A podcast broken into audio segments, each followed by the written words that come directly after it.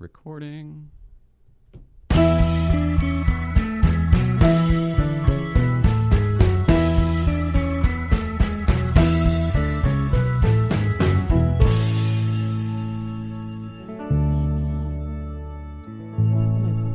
a cool one. I am very excited to talk to this fellow. There we go. Mrs. Ryan, hello. Hello. Hello, everybody. Welcome. Good evening. Here we go. Today is Thursday, September 13th, 2018. My name is Jay Ryan. This is Nicole Ryan. We are the Ryans, and this is It's Tonight's Show. Awesome. How's it going, Mrs. Ryan? It's going. yeah? Yeah. It's going, she says. It's not hot out. I had a little walk. It's been nice. I know. It was so nice and cool today, this morning. It was unexpected for me. It was even foggy. Same, same.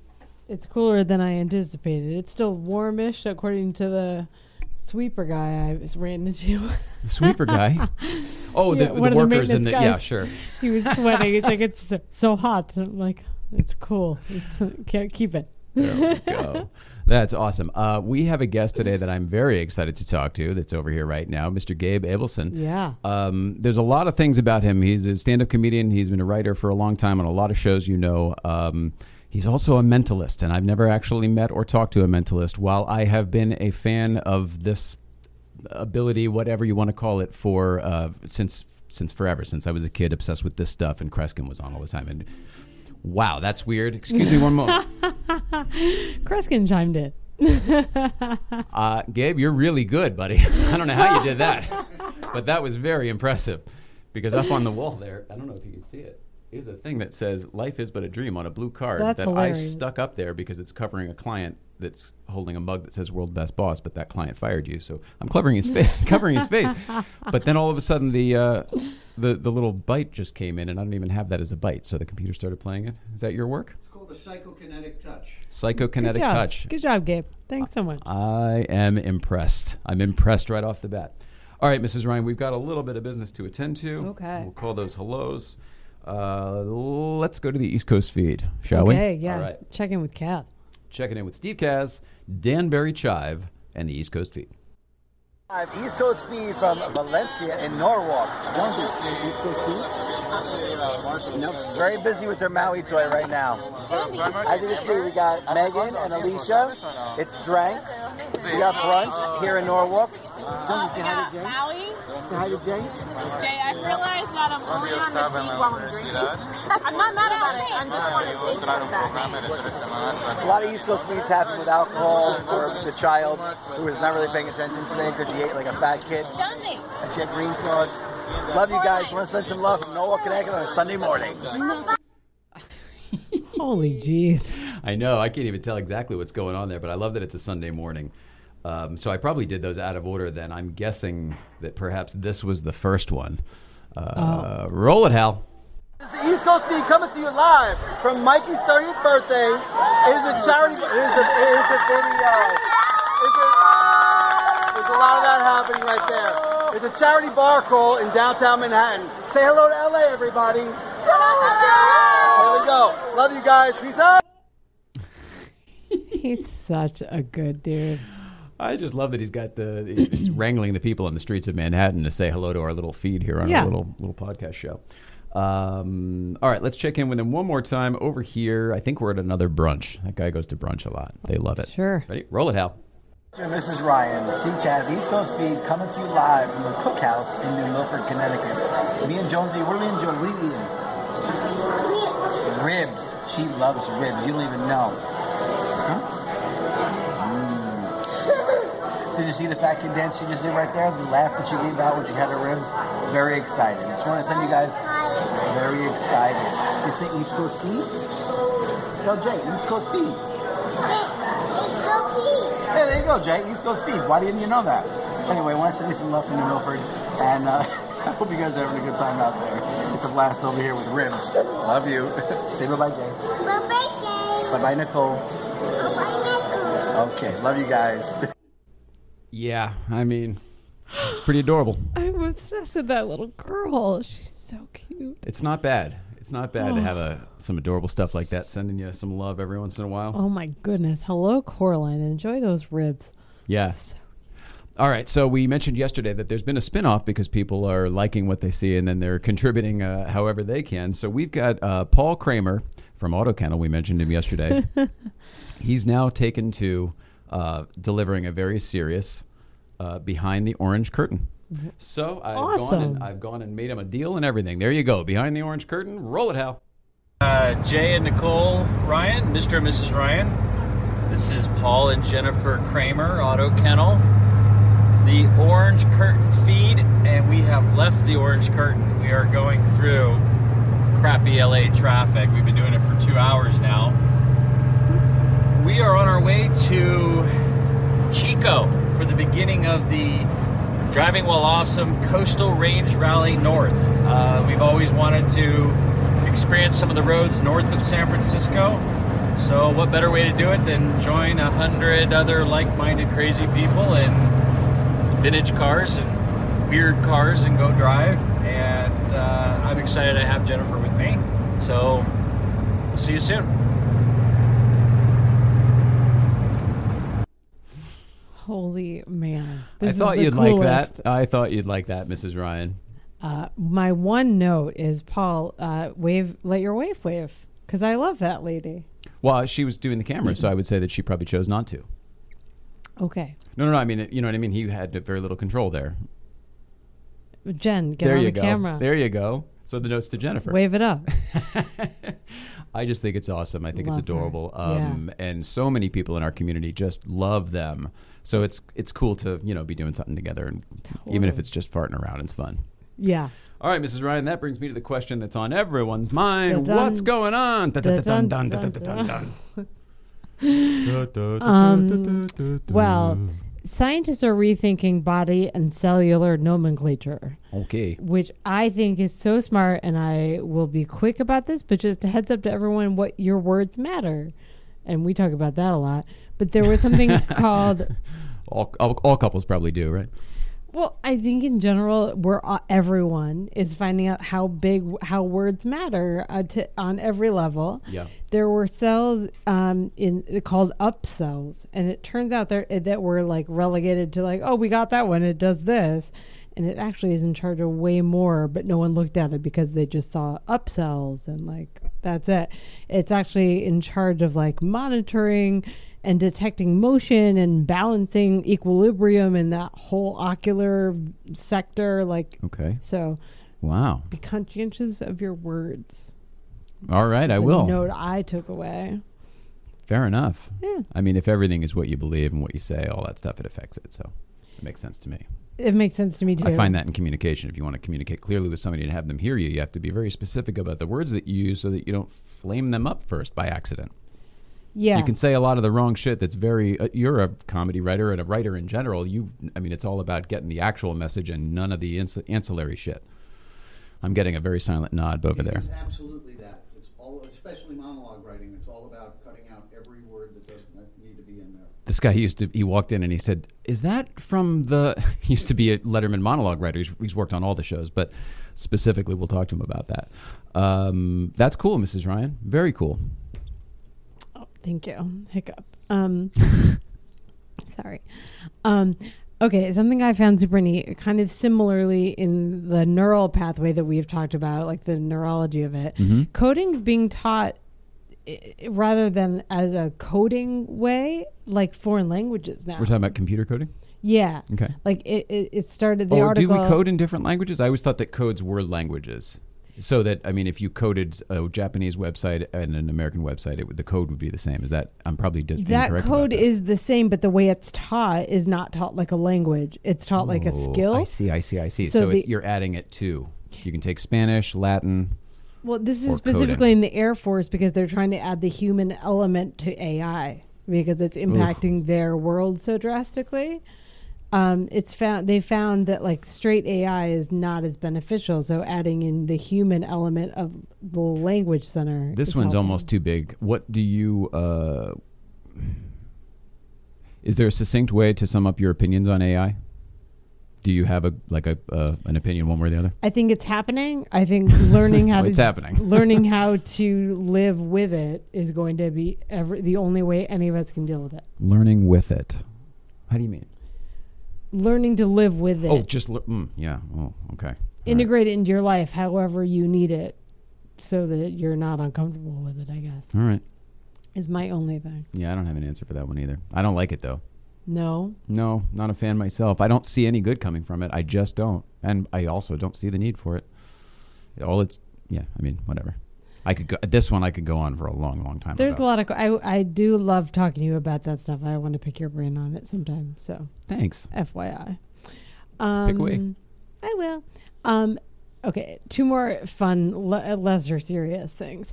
um, th- if you make your bed, did you d- have you heard that it aligns with personality traits? Because No, but I'm a bed maker. I'm a Yeah. bed maker. Well, I've been in relationships before where there were not bed makers, and I, I don't know. It's weird to me.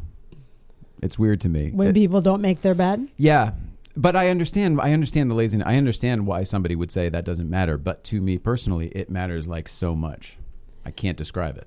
Now we also live and work at home, so I mean it's a little different for us too. It's like, oh, great, you're out of that space and into another. Yeah, I feel like it's always mattered to you though, even when I worked out. Correct. So Correct. It has. Always. that's kind of your jam is like make your bed. Um, and I don't know where that came from. You know what I'm saying? That was not like a. not like a It's not Im- from my childhood. Well, this this article it read like um, and it was correlated, I think, with some of those personality tests they have you take at work. So there was a lot of lists that I'm not into, but it did delineate pretty well. yeah, So it, that's a nice, interesting one. it is. But more interesting of anything I read today is that that for the 25th anniversary of the Late Show with Conan O'Brien, That's today. I was going to bring that up. they released the first episode of the show. Well, now this one is interesting. We were having a conversation before the show about this, about um, where you can see shows that aren't on the air, et cetera, Yeah. these days. Um, some things are on YouTube, but they get pulled off, you know, pretty swiftly, I think. Um, the Conan episodes at NBC specifically, there's a lot of blood there that's fucking not bad, boiled over, like tainted, Fuck, just gone. It's not even blood anymore. It's just caked on somewhere else.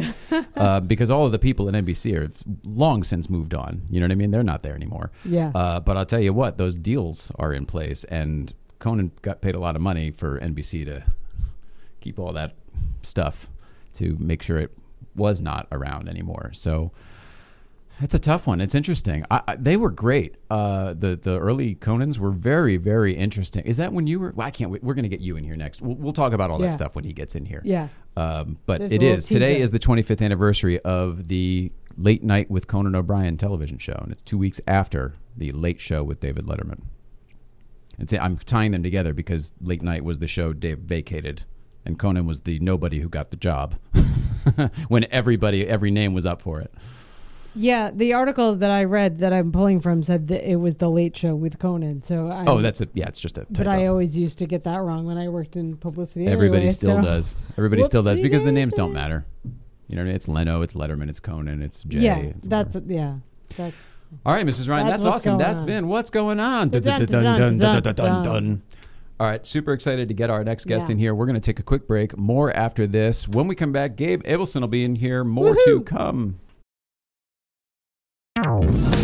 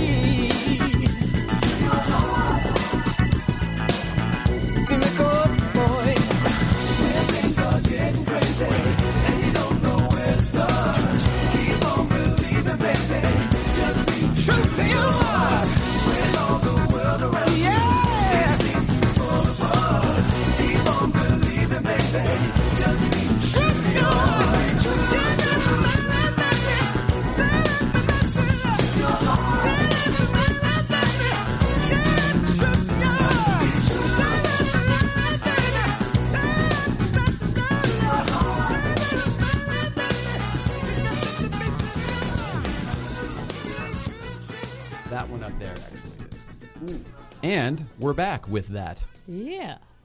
Hi there, Gabe. Hey, how are you? I'm great. get a little, easily it's a little smoky by- in here. by shiny objects. Me too. How you doing? I'm doing well, thank you. Thank you for being here. Looks Um, very familiar. So you walked in and said, "Wait a second, is that Where the, hell? desk?" Yeah. Yeah, it is. Yep. Greatest it's, moment. It's ridiculous and How very is it? cool. It, w- uh, ridiculous is. I one- have to check. Do they have erasers at both ends? No. No, it was. They are actually. So you can't toss them. They really were old CBS pencils, though. isn't that funny?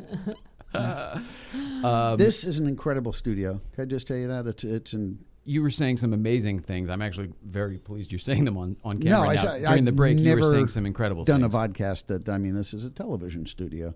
Thank you. Very nice. Yeah. Thank you very much. for But you need a, you need if I one suggestion you need the higher back chair. Oh, really? Yes. Staples, I believe, hundred dollars off now. That's all you need is three or four more inches Is on that your what it back, and is? you're, yeah. you know what's funny? I uh, it's one of those things because I have been. I told you I've been obsessed with this whole genre forever. Mm-hmm. Um, I have obsessed over every detail. I specifically chose this chair. You know what I mean? The whole Yeah. bit, of course. Yeah, you yeah. know how it goes. Yeah, no, it's all perfect. Thank you, thank you, thank you for being here. Thank you for the kind words. Uh, I'm super sure. excited to talk to you, but you had some questions for me first, or where do you want to start? I, let's start with you. All right. Oh, you mean me go Asking first? the questions. Yeah. Um, well, I like to do these things without doing a tremendous amount of preparation, so I know where you've worked, but I don't know specifically Then we're the two years or i everything gets bogged down. I would rather have the conversation.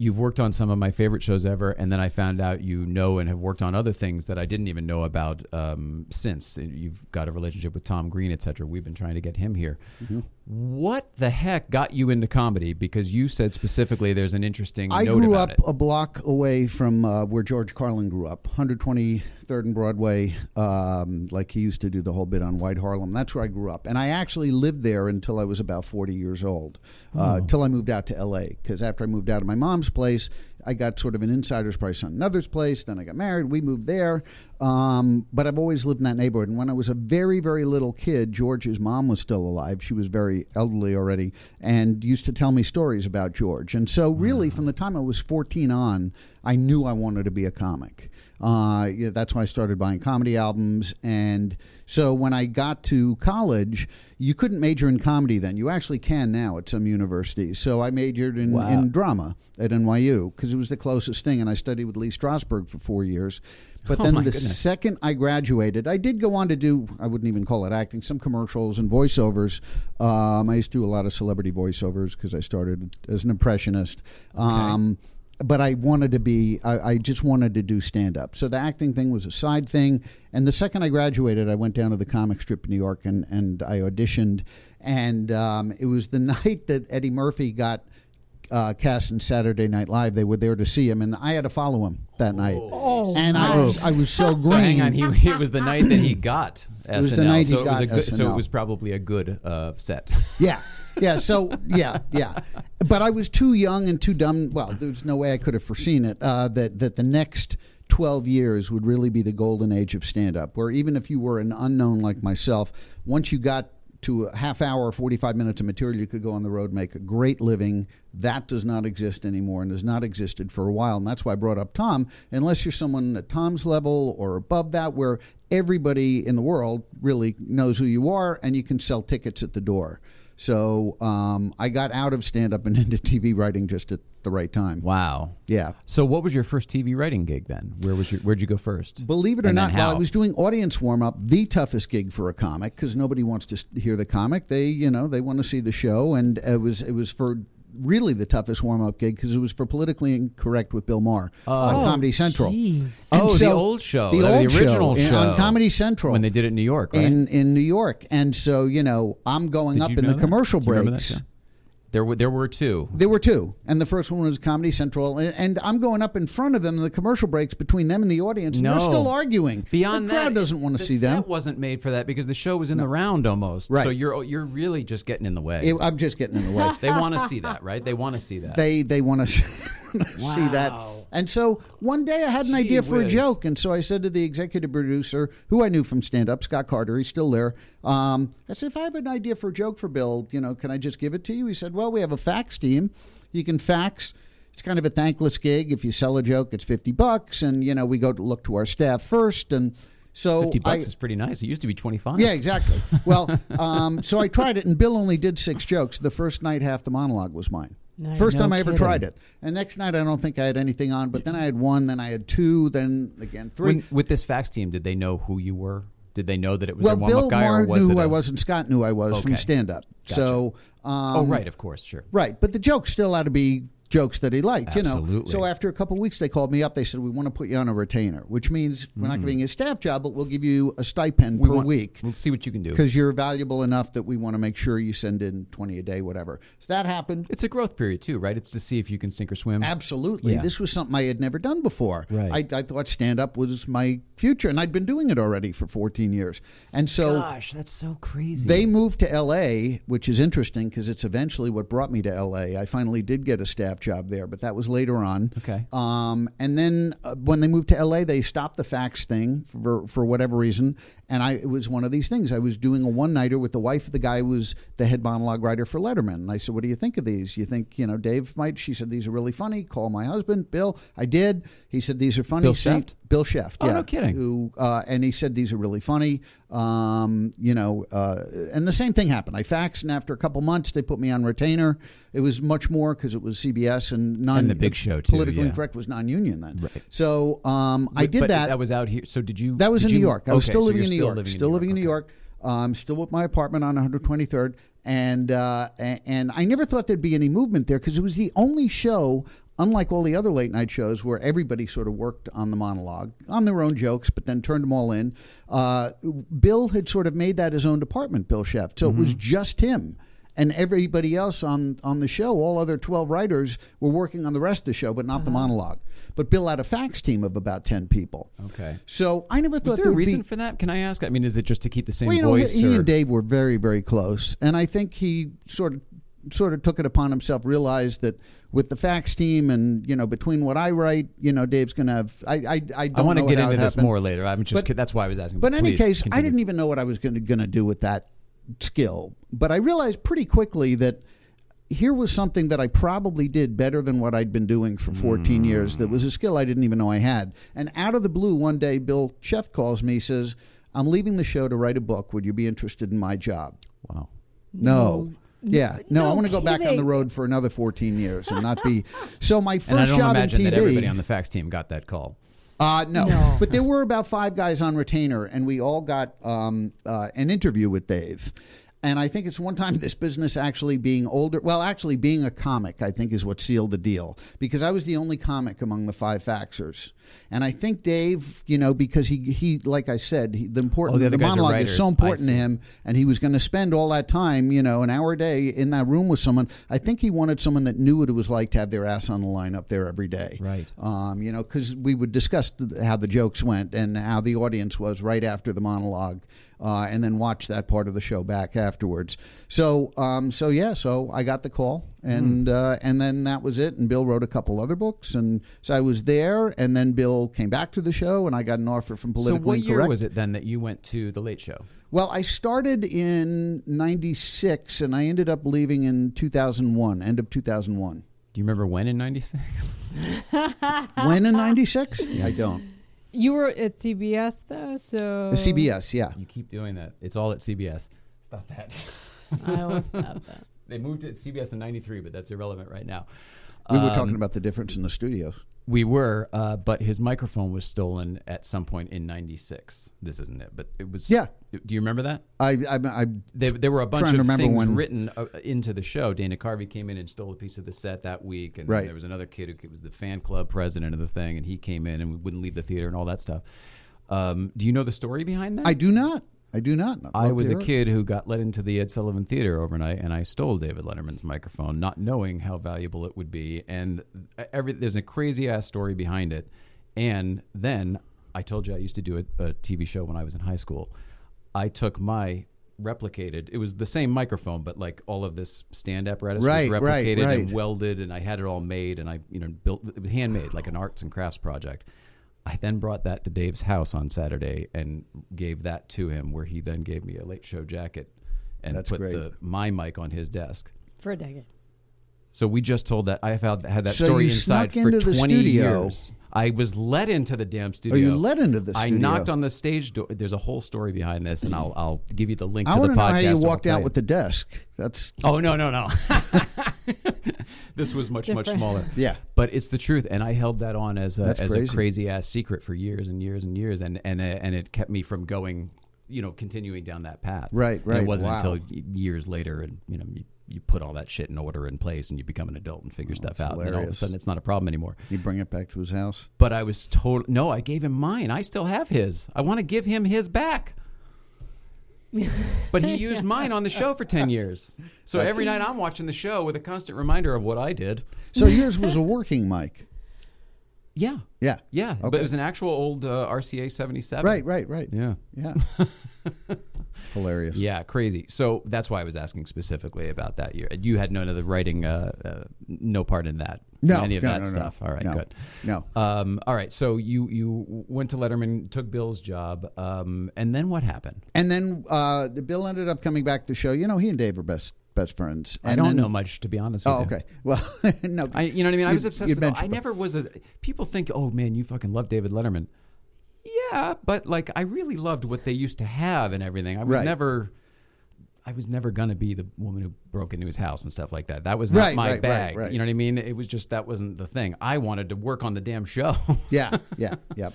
Um, so uh, when I left there, I got a call from Politically Incorrect, which now was a union show at ABC out here. And I always said because I saw a lot of comics and TV actors City's where you out. did it, though, right? Was it TV City? Uh, Though, yeah, right? it was a TV, Yeah. CBS Television City, and uh, you know, because I'd seen over my career a lot of comics come out, actors come out, and then come back to New York, and so I always told myself I wasn't going to move out here unless I had a job waiting for me, and that was a job. Yeah. So that's what got me out here in 2002, and then I was with uh, Politically Incorrect until that show ended, and then right down the hall at CBS there was uh, the Late Late Show with Craig Kilborn Right next door. right next door, and I went into that gig, and then bunch of stuff, created a couple of shows. Um, So you worked on the Late Late Show when Kilborn was there. I did. Well, I know that wasn't very long, but I mean that's when I first moved out here, and I was over there all the time. Uh, Yeah. Brian McAloon, I think, was Yeah, directing sure. I know then. Brian very well. He's No come to a couple of my uh, mentalism shows. Cool. Yeah. I can't Yeah. wait to find out about mentalism shows. Yeah. All right. Gosh, you're like the best guest for me, the nerd. Uh. um, all right. What do you want to talk about? We can talk Um, about your whole career, or we can just kind of shift gears and pop around. And Oh, we can talk about anything. We can talk about you know uh, Late Show, or we can talk about. Um, uh, I always find that whole era of stand up really interesting, from 1980 to about 92, when it was really a bustling scene, and then just you know that was your what- jam, right? You started out. You drove people. You said. Yeah, right? yes. I was saying that. Um, you know, I like I said, I grew up in that neighborhood, and I, I stayed in that neighborhood. I, I it was a rare thing that I actually had a garage in my building in New York. Not rare, but I had a car, and no comics had a car. And I, I you know, and, and it was an old piece of crap, but it was still, you know, I was a, I Transportation. had just started out, yeah. And the, and the, and you know, the the standard thing on a one nighter, which in the tri-state area, New York, New Jersey, Connecticut, is you would go to the Improv, and it was usually uh, whoever had the car would pick up the other act. So there was a MC, then a feature act, and a headliner. You'd go do the gig, and you'd come back. Um, but so few people had a car. There used to be a running joke that if you want to get booked in New York, send the agent an eight by ten of your car. And and so and the funny part is, in the early days at the comic strip, uh, I used to occasionally give Jerry Seinfeld a ride home because we both lived on the west side, and he did, he didn't have a car. the irony, right? The irony, yeah. Here on the Porsche Life So, podcast. any one of those cars I would love. But uh, yeah, so that uh, it was such an exciting and interesting time. I remember Sam Kinison coming to New York for the first time and just blowing the room away, and people were terrified. Even if there were two people in the room at 2 a.m., he would go up and, and It's- commit just as much. it takes a lot to scare New York Yell, yeah, exactly. in the middle of the Um, night. And uh, I was there actually. Uh, sometimes I feel like the Zelig of comedy because Hmm. it was never really me, but I was there for all these incredible moments like the Eddie Murphy thing. And I was there one night uh, with Chris Rock. He hadn't passed auditions yet, but he was already really funny, really talented. And Eddie Murphy, who Hmm. was managed by the owners of the comic strip, came into the club, and I was emceeing that night. And he was like, "Does this guy work here?" I said, "Yeah, he's really funny." And he said, "So put him up for ten minutes." Now it's a Saturday night, so normally at that point in his career, Chris wouldn't have gotten a Saturday night spot. Went up and just leveled the place. And next thing afterward, Eddie and he sat down in the booth. Eddie talked to him for a couple hours. He flew him out to L.A. to do Beverly Hills Cop 2, where he had one line as the He parking valet, at the Playboy Mansion. Yeah. and and the rest is history. Here's the deal: I get five dollars for limos, ten dollars for whatever the heck. It's Yep. very funny. Yep. Boy, that's so That is funny. so funny. I didn't know. That. I used to work with Chris uh, on his PR team. Like I didn't know that. He is the nicest guy in the Yeah. world. The nicest guy. yeah, I mean, my very uh, real. It's very, very real. very real, guy. totally real and generous. And uh, you know, my my uh, ex and kids went to New York um, to see his show. He had a show. Can I curse on the show? Yeah, sure. Okay. He had a show called "The Motherfucker in the Hat" on Broadway. okay, So, um, um, so. Uh, especially if it's a proper name, then of the course you kids can. had gotten got tickets, and uh, I'm saying my kids are going to the show. It's probably a terrible father. It's got my t- kids with these tickets. Uh, Can So I swear? I just wrote them on Facebook. You know, I, I don't like to ask these guys for you know for anything, but I said, Chris, you know, my kids are huge fans. Uh, when and they always stand at the stage door. Could you sign their program? wow. And he said, of course. And so uh, they went to the show, and it was a rainy day, and the security guard they wait at the stage door says chris isn't seeing anybody so they get really disappointed my wife who's much more of a type a personality than me gave him my card and said you know tell him gabe abelson's family is here and the guy comes back five minutes later and he says chris wants to see you in his dressing room and he hung out with my kids took pictures played with them for about an hour and just you know just such Such, such a a good, good dude. guy yeah That's awesome. yeah really nice It's a good story to have. yeah, yeah I like was- it. That's so cool. We just saw him at the when he, whatever his last tour when he was in town. Uh-huh. He did the same thing. Went and you know backstage. It was the same Yeah. thing. Like guys, there's no way he's seen everybody. There's just no. It's not going to happen. And then when they finally the whole team's walking him down Yeah. the tunnel, is it some big place? Uh, with the Kodak, of course, they walk him down the tunnel, and he's like, "Oh, hey, everybody!" And then it becomes the whole production shuts down while we have the moment. You know what I Yeah. mean? So it was so Yep. cool. Yep. Um, uh, and then yeah, you worked on that, and I did Everybody Hates Chris. So we're both Oh. big fans. Oh, okay, Yeah, great. big fans. Yeah. Um, so you also worked for Leno too. I feel like we'd be remiss. He's right up I the did. street. I did. Right after Kilborn, um, I uh, well, I created a show called Mind of Mencia that ran for a few Carlos years. Mencia? You yeah. created Oh, no that kidding. one? Yeah. Well, no kidding. along- I, I was with the blah blah blah. But you head were one writer. of the creators. I That's was I was the head writer, and it was it was really me and an assistant writer, and then Bob Morton, who was I was not Morty? on Letterman. Morty, Robert Morton? who I never knew, and we just laughed about it because I'm dying we've to known of him. each other for many many years, but we just never ran into each other at a comedy club in New York. Never ran into each other. So I can't he afford any of the properties he's selling to meet him nowadays. so I'm hoping we can get him in here.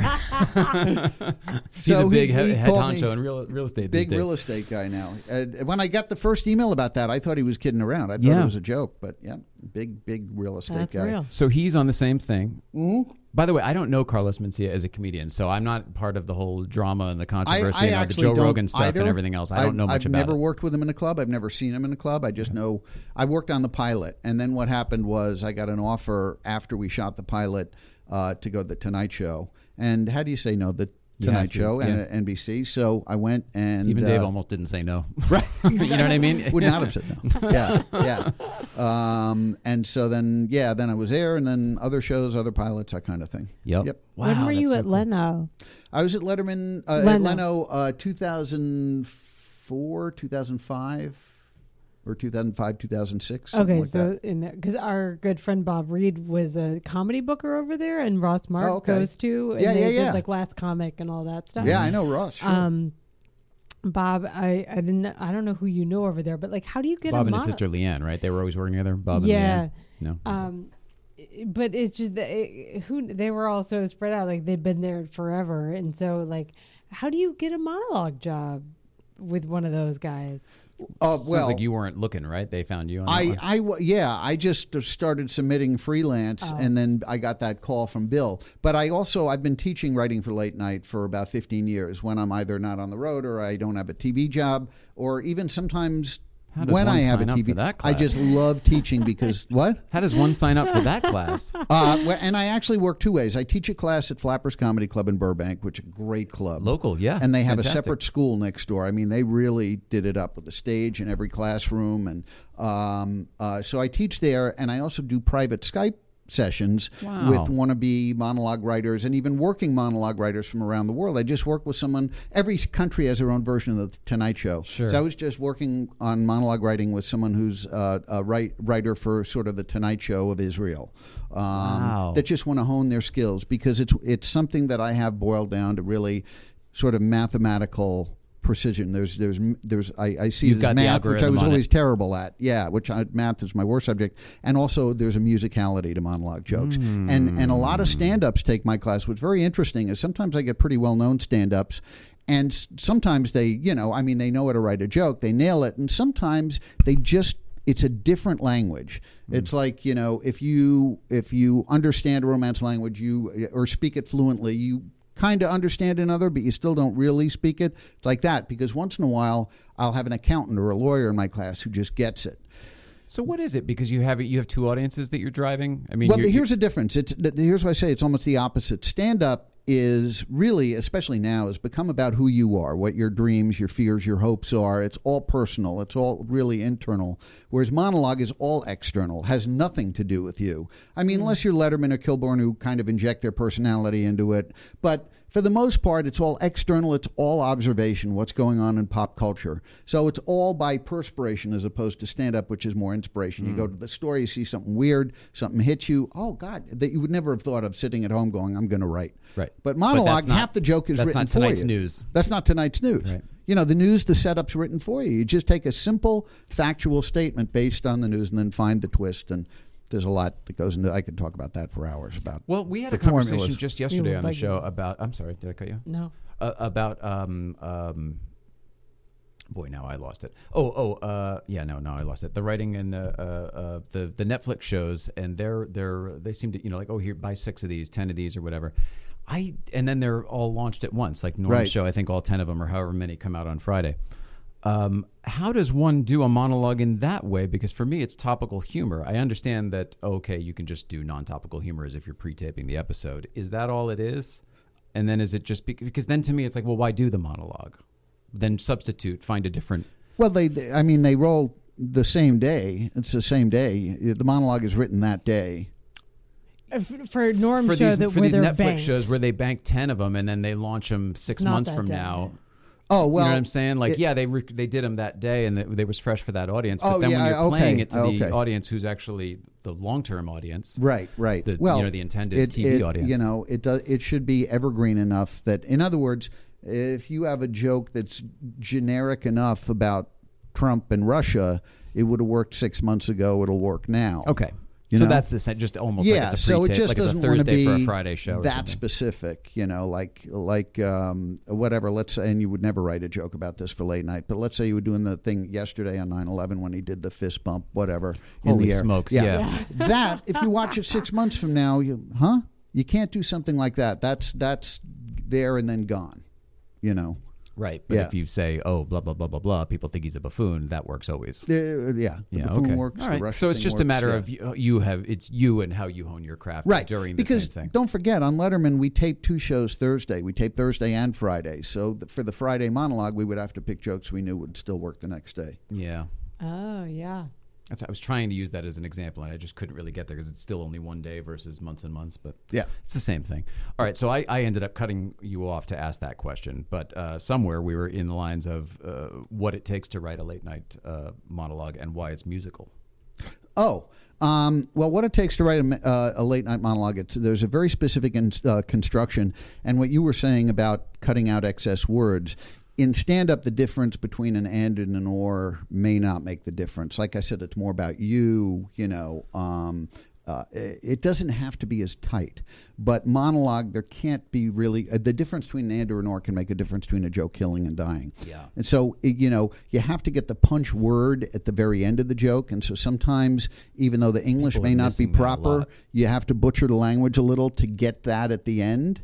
And the essential information in the setup has to be at the end of the setup so the audience remembers that for the end of the punchline. I mean, I could go through hundreds of these for you that you just don't really think about until you apply this. Um, I'll give you a joke. Uh, uh, I think it's about so it funny. a lot, and I still have a hard time with it. And I consider, I think I'm one of those people who I think, oh, I, I'd be such a good, uh, you know, late night TV writer because my head's so there.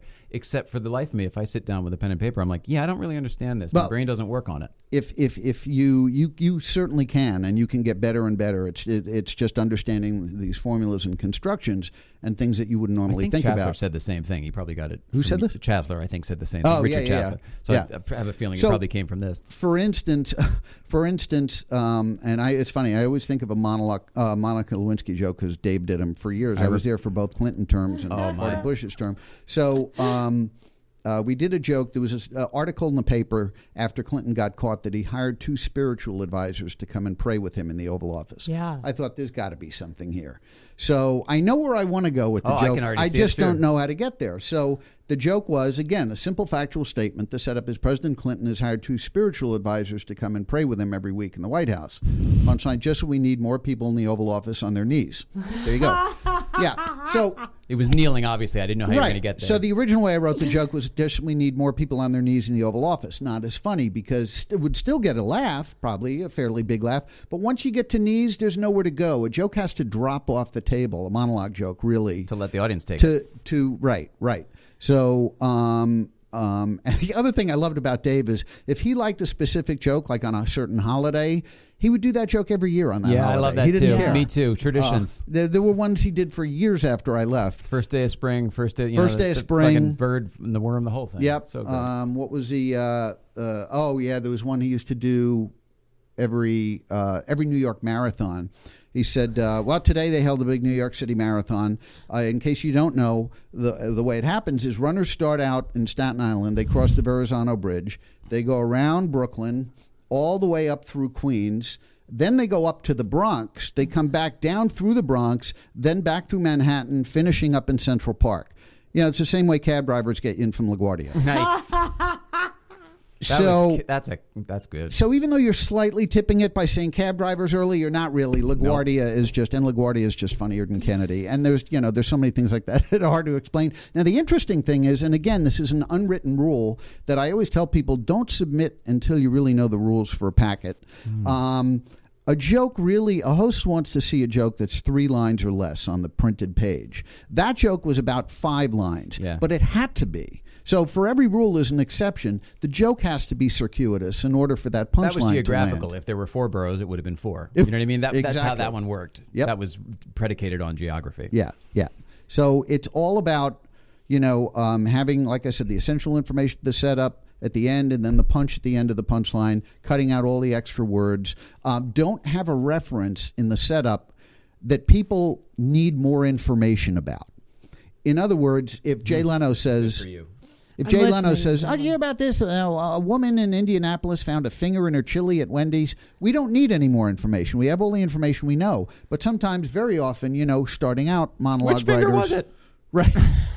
we'll- we'll say like, you know, the mayor of so and so calls himself. Da da da. But there's more information. It has you asking questions, and if you have any questions about the punch, the setup, you can't. You're not You're no longer receptive to listening the to the rest of it, too. Right.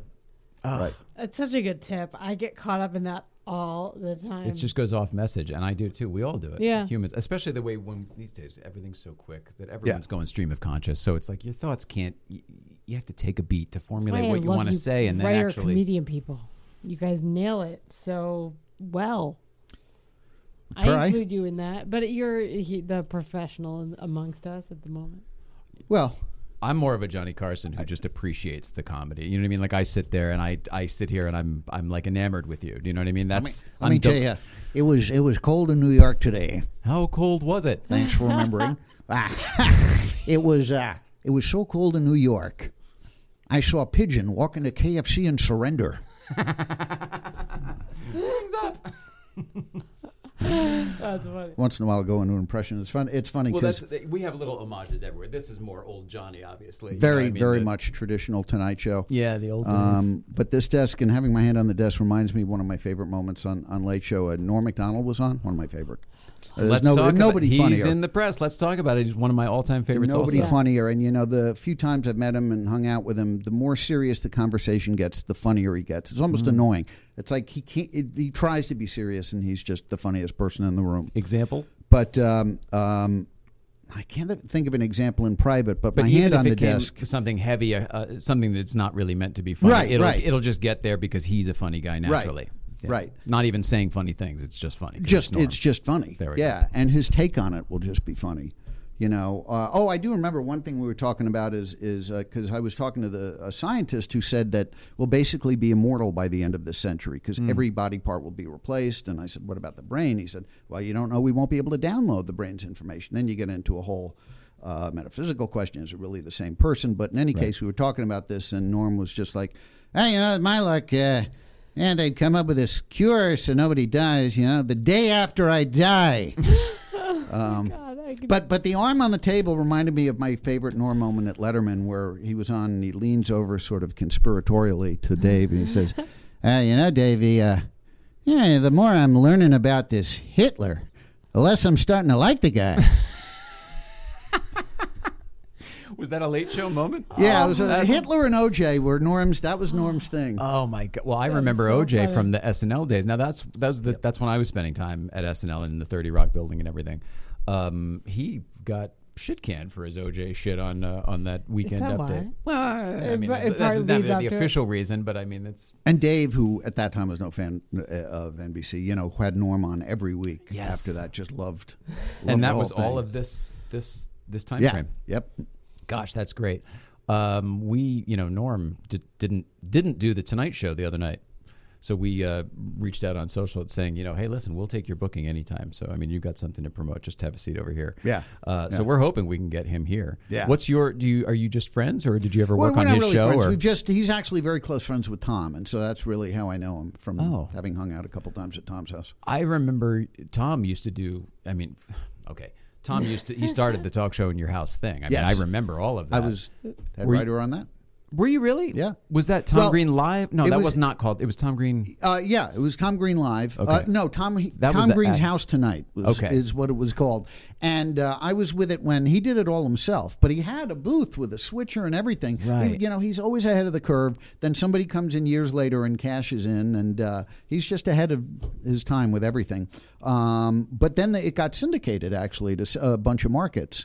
Um, Debmar The- the Mercury Living Room produced show it. was syndicated? Yeah, Debmar Mercury produced it, and Whoa. so they, he built bleachers in his living room, What? and yeah, oh yeah, he had a stage Whoa. manager, everything. So His I, living room. yeah, yeah, That's It was a awesome. big living room. I'm yeah. trying to think because it was that. Yeah, the That's house. and he had the talk show set. Yeah, And that's what I'm trying to remember from you know being obsessed with all this stuff. He had the same kind of microphone and the whole thing. Yes, but I think he was his desk, his old desk from his show. it was from the uh, From the, uh, the- from the the, new old show, Tom Green show. where I was head writer on that show as well. Wait, come on.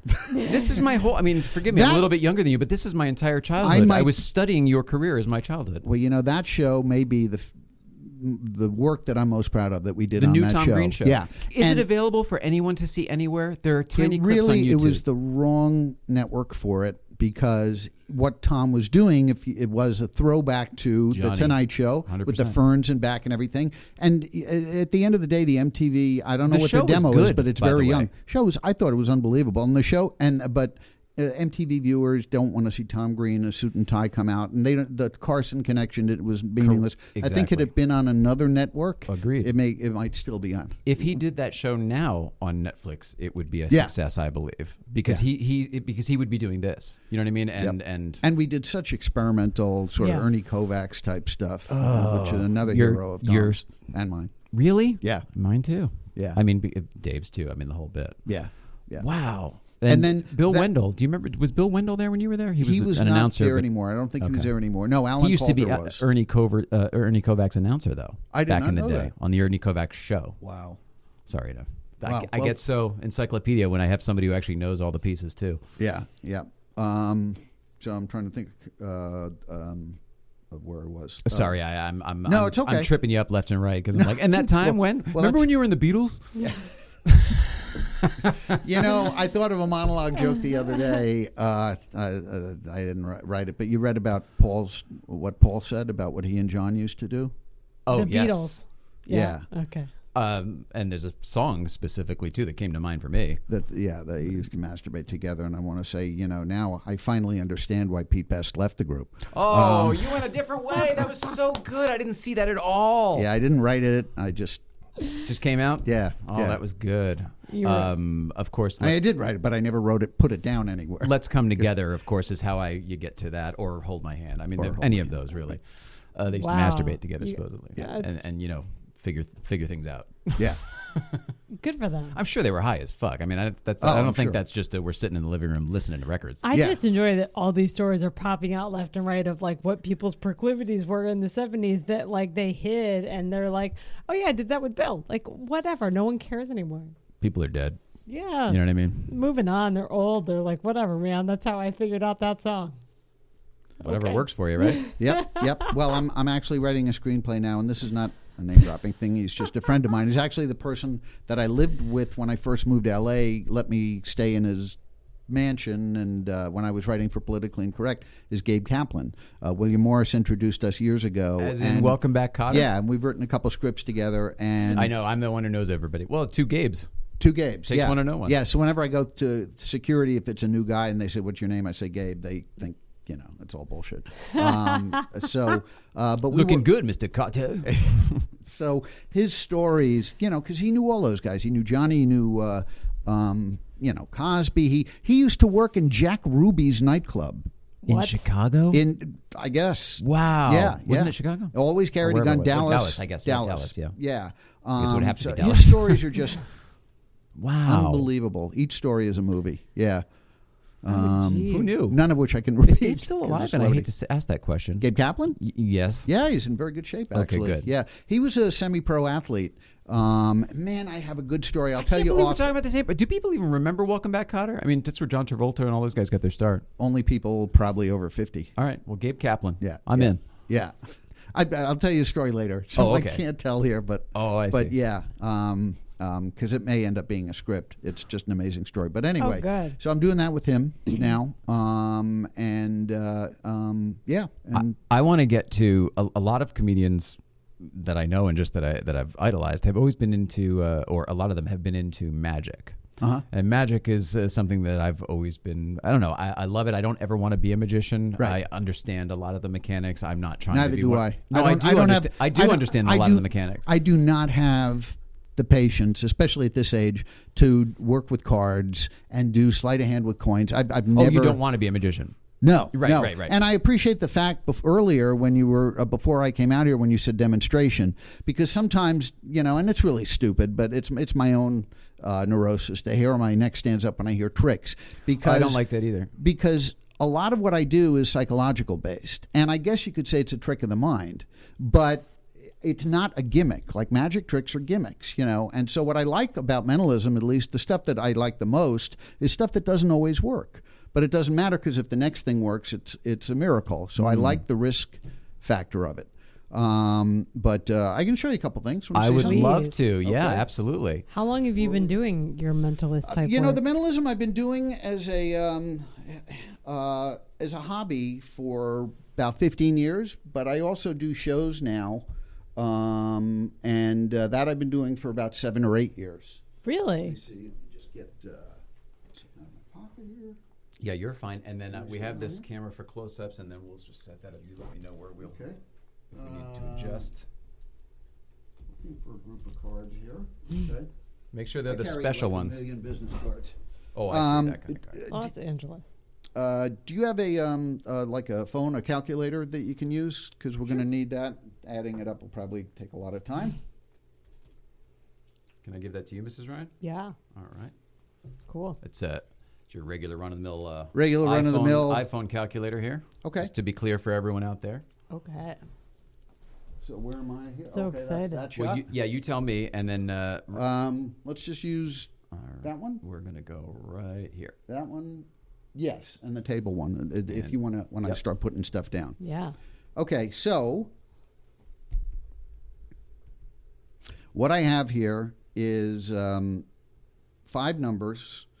Um, I actually don't want to show you all of them because I don't want there to be uh, any prejudice here. And I also have um, two blank cards. Okay. Two blank cards? Yeah, two blank cards. Oh, that one's got a number on it too.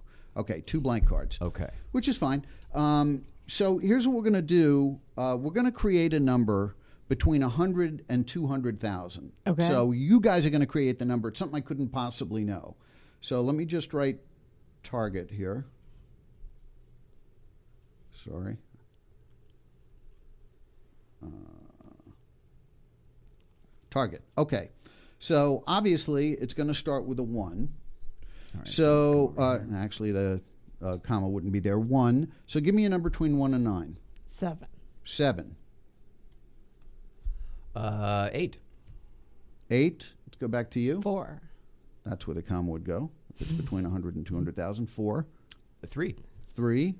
And we need one more. Six. Six. Is there any way I could have known that in advance? No. Okay. Um, now we need a, uh, a total, of course, right? We Yeah. need a total. Yeah. Sure. Okay. So. Of those numbers. Yeah. Um, so, well, you don't. I'll, I'm gonna. I'll give you the numbers, and then. Okay. Um, so we're gonna have a total, Okay. uh, and I'll read. We'll write if you can write the total on the back of this card, and um, we'll read the numbers off together. Make sure I'm reading the right numbers. Now you Okay. saw these were all pre-written beforehand. Yes. Okay. Except for two blanks. So two right, uh, which are these two? Correct. Okay, so two one three seven seven Okay. plus four three two one one plus six seven three two five plus one four one two zero plus Two zero, not two two. Yeah. do we need to start over? No. I think we may. Okay. Three two four oh three. Okay. And, and what's your total? What's your One total? seven eight four six four three six. Yeah, that's exactly right. Wow. Whoa. Uh, so I'm going to write that down. One, seven, eight, four, three, six. And you see it matches up, and there's no way I could have possibly known That's this. The crazy. numbers were written Oh, I just, beforehand, of course, I just did. that. not mathematical. 'cause Wow. they were already there. I saw it too. no way I could have known that. I saw it too. So I like I like Gabe, that's crazy. Sort of everyday items. Yeah, yeah. It's pre- it's it's pretty nuts. Um, let's. I got everything I need. I got a Staples receipt. It's not This enough. is the coolest. I worked with And- a mentalist for like five minutes. I was Ah, going to say, here now we go. Nicole has worked with a, me- a mentalist. Have as- you really? yeah. Ooh, what was his name? Lior Suchard. Oh, okay. Oh, yeah, he's great.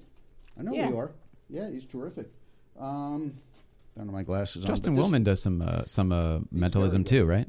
Yeah, I Didn't you think work he's with him more for a minute? magic, but he, uh, you work No, with him? Lior, Lior is mostly mentalism. Oh, I'm No, sorry, Justin Justin Willman. Willman, Oh, too, Justin right? Willman, yeah. yeah, I worked with him He's- too. he does some mentalism, but he's more. It's more what they call mental magic. Yeah. Okay. So I was looking for a receipt with a bunch of items. That has a bunch of items, right? Uh, yes, it does. Um, and From the so, Foothill Food Mart. Foothill Food Mart. So just think of one of the items. The price isn't important. Don't tell me which item. I'll look away. so Oh, you oh, that's interesting. I was going to start reading them off. Okay. Yeah, no, uh, uh, well, just memorize one. Make sure they're all different. There should be like 10, 12 different items. Yeah. That's what it looked like. Uh, You- yeah. You, remember one of them? Uh, yeah. Just think of that one. Is there any way I know which one that is? I don't imagine so. Okay, so there's there's no way. You had a bunch, right? They were all different? Yeah, and the camera items? saw that. Yeah, and now The camera saw that? and I have one in my mind. So think of that item, and it helps if you imagine it on a giant white movie screen, spelled out. Okay. But here's the thing: the the letters are moving around, so they're not in order. Okay. But you can see all the letters. Can you see the letters that spell out your item? I believe so. okay, you just saw an S. I know that. There's I an did S see in an your S. item, and an E as well. There I is saw an that. E and an S. and an A. There is no A. Okay, that's why I, that's why I hesitated because I wasn't sure there was an A. Um, um, there there is none, but but I'm still getting an A, and I, and now I have to figure out why. Um, oh, I think it is the item. It doesn't have to do. It has to do with the item, but it's not the thing. Don't give me any clues. Okay. But I think it has to do with the type of item because maybe I'm thinking grade A. Is it eggs you're thinking of? Yes, it is, and it was Okay. sort of a trick one because it was a voided item.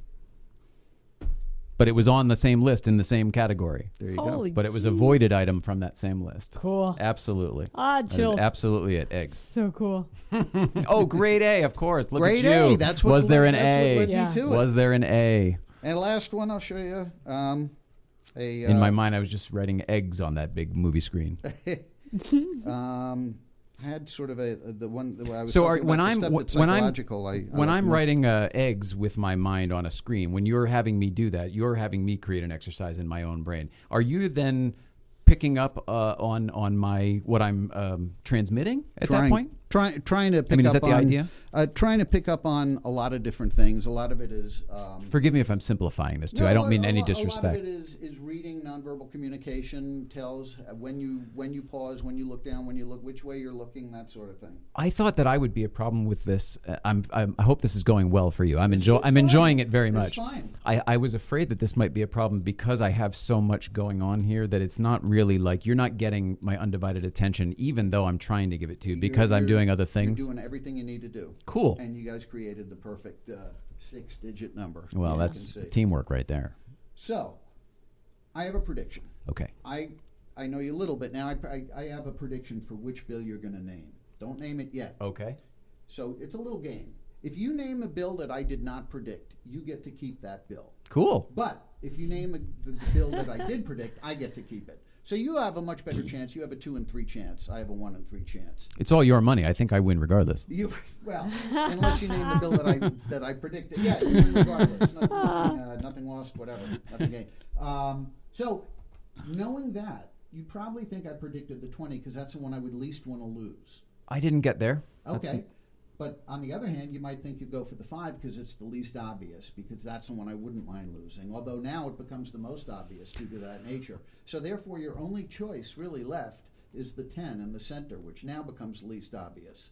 So I think I backed you into a psychological corner, and you're going to name the bill I want you to name. Really? Yeah.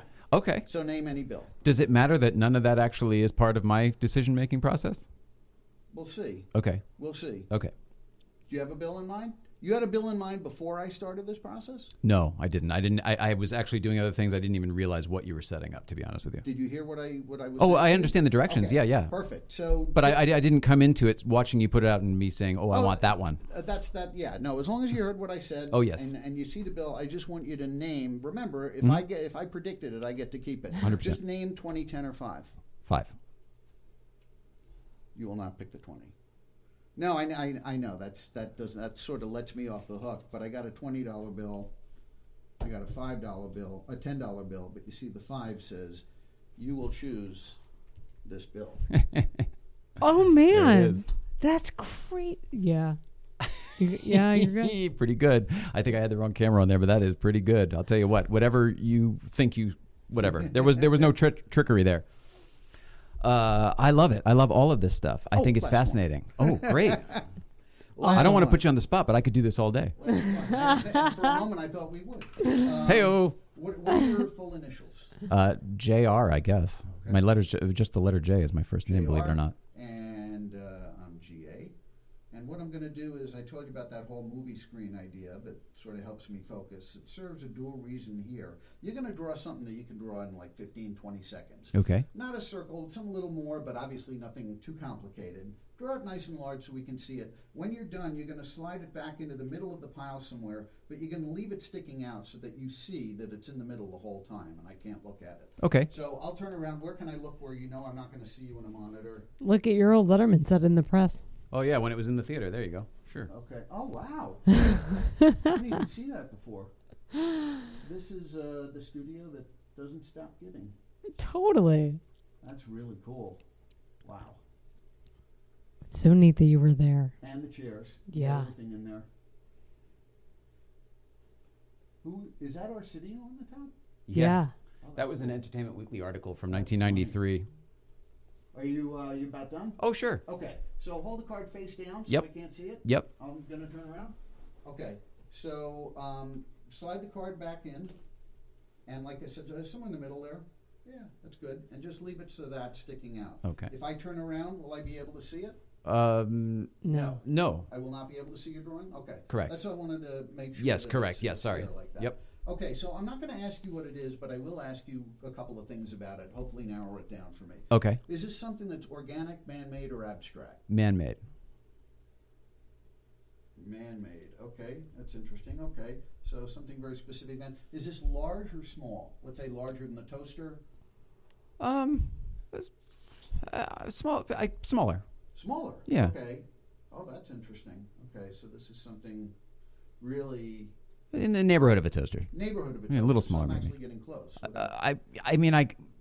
Yeah, probably. size, Oh yeah, definitely, definitely. Yeah. Um, last question I'll ask you: Did you draw it uh, portrait like this or landscape like Uh, this? portrait because that's how the card was handed to me. Okay. I would have preferred to go landscape. I didn't know that was an option. Straight up and down. Correct. Okay. So I want you to just think of the shape or shapes of this thing. Don't tell Okay. me, but think if they're straight lines or curved lines. Okay. So just think about it, and I'm going to draw Do- what I'm getting. Do I keep, keep just sit here look at you or? No, uh, Just think you about it. You can do either, but just picture it. Okay, that's a curved line. But I think there are straight lines too. Now I may not get it exact, I didn't either. but if I come close, we'll call it a hit. Hundred percent. Um, I'm actually going to write what it what I think it is. Ah, smart. Because I'm not sure. Smart. Okay, so you can see, right? His card has been in the middle the whole time. Mm-hmm. Um, I'm going to take mine down because I've already committed myself. I should commit myself. Uh, and I'm going to take yours out of the center. So the first thing, um, let's turn over your card and see what you drew. I don't think I got it, but I think I, I may have come close. All I right. Let's see what you drew. Oh my god! Of course. Oh, see? It's interesting. I didn't get it right, but I was getting the shape, not perfect, but Honestly, boy, there's a lot of. you that's a lot. kind Here's the thing. What you did is all the man-made stuff. it's all the stuff I made that Yeah. went on about, Dave. Uh, mentalism not always being exact, but you, you can see there's a Honestly, there is a lot there, and the stuff that I was focusing on was the stuff that I made, and that's the stand. You know what I mean? the mic is shapes mic. are all there. yeah. The shapes are there. Yeah. the, But- curved shape and then the the block shape. I guess my point is, you, you, you drew this. you know what I mean? Yours is just the with the stand Right, without right, the. exactly. There it is. Exactly. Ah, that is Oh, totally. Oh, That's oh, that's, pretty good. fantastic. Pretty You ever good. seen the cigarette with a line through it, the no smoking? sign? Yeah. Just put a line through any one of those letters. I can see it. It doesn't matter. Any letter you want. Okay. Is there any way I could have known that it would be C? No. This is why it's not a trick. Turn over the card. Oh, jeez. Oh man, Wow. that's legit, dude. I know. I don't. I love it. I, I love it. Bugged the guys I worked with like how to do, and they all they just did more tricks, and like I still can't figure it out. Were you um, ever uh, at? Uh, any, did you ever have any mentalists on the shows when you were on these shows? You know they didn't. This was it. it I think it's it's become way way more mainstream. It Even was a s- Kreskin back in the day with Dave is what there, I'm thinking. There was no, the- you know, it was a subdivision really uh, that that um, um, it, was, it was a field. I don't shouldn't even call it a subdivision that nobody really knew about. I mean, I remember as a kid watching Uri Geller, the That's Israeli what I was just about to bring up on Carson. Spoons. Actually, I do that too, but I Really? didn't bring any spoons. Yeah, I was just going to bring Um, that up, and that was going to be my example. Is I remember Uri Geller as a kid. He did not only that, but jewelry and all people sorts of other completely believed it too. I mean, he would say, you know, he would uh, have a watch and make a watch start working. He'd say, oh, "Those of you at home, if you have watches, bring them to the TV, and I will make them work." And he'd go work, work, and then he would tell people to bring their keys from up to the TV screen. He would bend their key, that sort Yep, of thing. all yeah, of it. and so he was the first to really do that.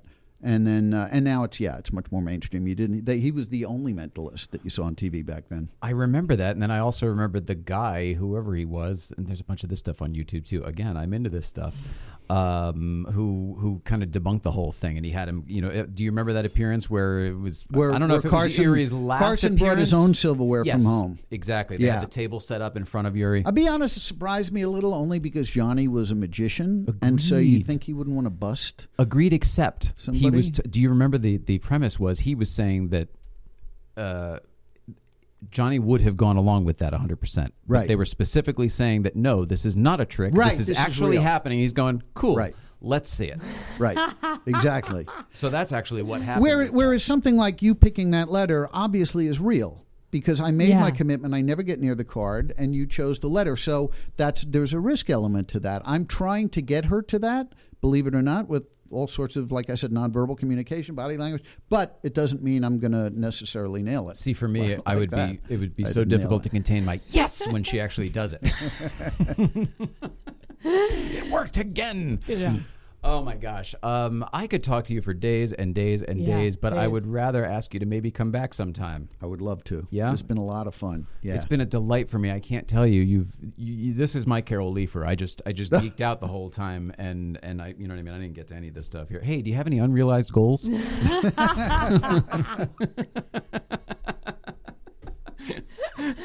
Next time. Um, it's been a delight, and uh, and it's just been I don't know. It's been really neat for me. This is this in a weird way was sort of like a lifelong dream come true. And then to actually have these moments and these conversations is really something for me. I hope that other people enjoy it, but I want everyone to know that today has been an absolute delight for me. So thank you for too. being here. Th- That's, thank you for I'm Richard really Chassler. because um, I've had a great time. Richard Really been who helped put this all together. Thank Thanks, you. Yeah, thanks, dude. Um, and and gosh, that just makes me so happy. Let's see, Mrs. Ryan. Yeah. Tomorrow, I What's threw all my cards out here. I got rid of everything, trying to be trying to be clean. All right, tomorrow we've got uh, Breakfast Club. Everybody, Oh, tomorrow's breakfast I club. I know Friday My already. dates are all off my head. Uh, Breakfast Club up at Newcomb's Ranch. Uh, they open at nine. We get there around then, a little after. We stay for a couple hours. All welcome. Drive your Porsches. No dicks. That's the only thing. Don't be a dick. Good vibes only. Um, and then Saturday we've got the Pelican Parts car coffee and already. cars with Pelican man. Parts down at uh, the Promenade, and we've got Moto Art and Angela in town for all of it. So there's a whole bunch of stuff going on. Also for Breakfast Club, Three Pedal Posse is going to be there all the way from NorCal. So there's just a lot of stuff going There's on so this much weekend in the car happening. community. So Um, excited to so- see everyone. so hang in, hang in there on that, and thank you for tolerating all of my comedy nerdery today. It was thoroughly enjoyable for me. I hope so. so. I'm hoping everyone else too. I can't wait to watch it back. Yeah. because I don't remember any of it. Uh, thank you. We love you all at home. We love you. Thank you so much for being Thank here. you. It It really world. was delightful. I know I've said it over and, and, over. you guys could not be nicer and more hospitable, and thank you. I had a great time. Cool. I can't wait to see you again. You're going to be back. yeah. all right. We love you all. Have a great weekend, and uh, that's it.